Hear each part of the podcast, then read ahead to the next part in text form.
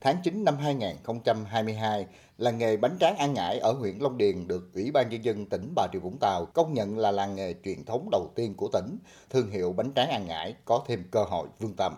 Sau hơn 50 năm hình thành, từ vài hộ ban đầu, đến nay làng nghề bánh tráng An Ngãi có 128 hộ. Hiện mỗi ngày làng nghề cung cấp ra thị trường 2 triệu bánh, tiêu thụ chủ yếu trong tỉnh.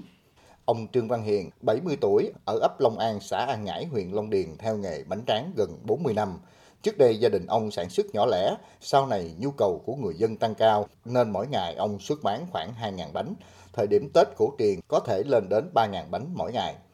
Ông Hiền cho biết hầu hết các hộ dân làm bánh tráng ở đây rất muốn vào hợp tác xã để có đầu ra ổn định, hình thành thương hiệu và tiến đến là được công nhận sản phẩm ô cốp thật sự ra cái nghề này thì nó không có khám phá gì mấy. Muốn là chiêu cục phát triển nông thôn tổ chức những cái buổi tập huấn rồi để cho làng nghề bánh tráng càng ngày là càng phát triển hơn. Cái thứ hai là vận động cô bác đi vô cái hợp xã cho nó ổn định hơn. Cái nữa là nhà nước sẽ có cái phong trào mà vận động theo ô cốp đó đi đây sản phẩm này tung ra ngoài thị trường khác. Đó là những cái mong muốn của ở đây là bánh tráng là như vậy thôi. Tương tự, bà con ở vùng trồng nhãn xã Lộc An, huyện Đất Đỏ cũng mong muốn xây dựng sản phẩm ô cốp.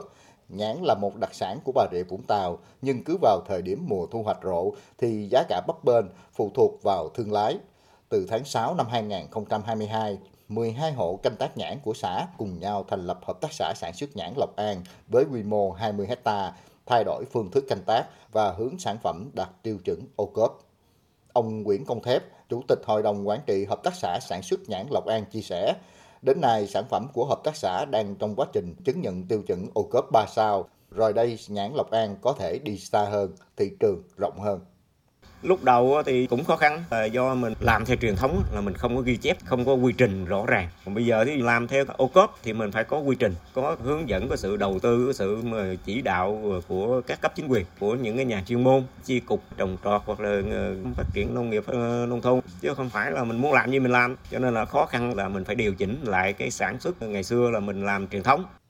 theo Sở Nông nghiệp và Phát triển Nông thôn tỉnh Bà Rịa Vũng Tàu, sau 4 năm triển khai thực hiện chương trình mỗi xã một sản phẩm, ô cốp, tỉnh có sự phát triển về quy mô và giá trị hàng hóa nông sản được gắn sao. Đến nay, Bà Rịa Vũng Tàu có 122 trên 138 sản phẩm ô cốp đã được gắn từ 3 đến 4 sao ở các lĩnh vực trồng trọt, chăn nuôi và thủy sản. Thông qua chương trình, nhiều địa phương hình thành chuỗi liên kết doanh nghiệp với người nông dân và người tiêu dùng, góp phần nâng cao thu nhập, giải quyết việc làm cho lao động nông thôn. Theo Chi cục Phát triển Nông thôn, Sở Nông nghiệp và Phát triển Nông thôn tỉnh Bà Rịa Vũng Tàu, quá trình lựa chọn sản phẩm ô cốp không khó. Tuy nhiên, người nông dân phải đảm bảo quy trình, chất lượng sản phẩm. Ông Vũ Ngọc Đăng, Phó Chi cục trưởng Chi cục Phát triển Nông thôn cho biết, để sản phẩm đạt tiêu chuẩn ô cốp thì khâu đầu vào là rất quan trọng. Các tiêu chí phải được xem xét vừa thực tiễn vừa khoa học, có sức sống và mang lại giá trị văn hóa. Sản phẩm phải có thông điệp truyền thống cũng như quy trình mới được áp dụng để phát triển bền vững đạt những cái tiêu chuẩn của ô cốp nó gồm có những các cái tiêu chí, ví dụ như là về cái câu chuyện sản phẩm, phải gắn với lại cái đặc trưng của cái truyền thống của cha ông, hai nữa là cái vùng nguyên liệu đó như thế nào, rồi thổ nhưỡng ra làm sao, các cái chỉ số cơ giới, chỉ số lý hóa, rồi cái phương thức bán hàng như thế nào, rồi tuyên truyền ra làm sao, mẫu mã kiểu dáng, rồi chất lượng kiểm soát như thế nào, thì vấn đề đó là vấn đề của then chốt, quyết định chất lượng thì tức là cái sự hài lòng của người tiêu dùng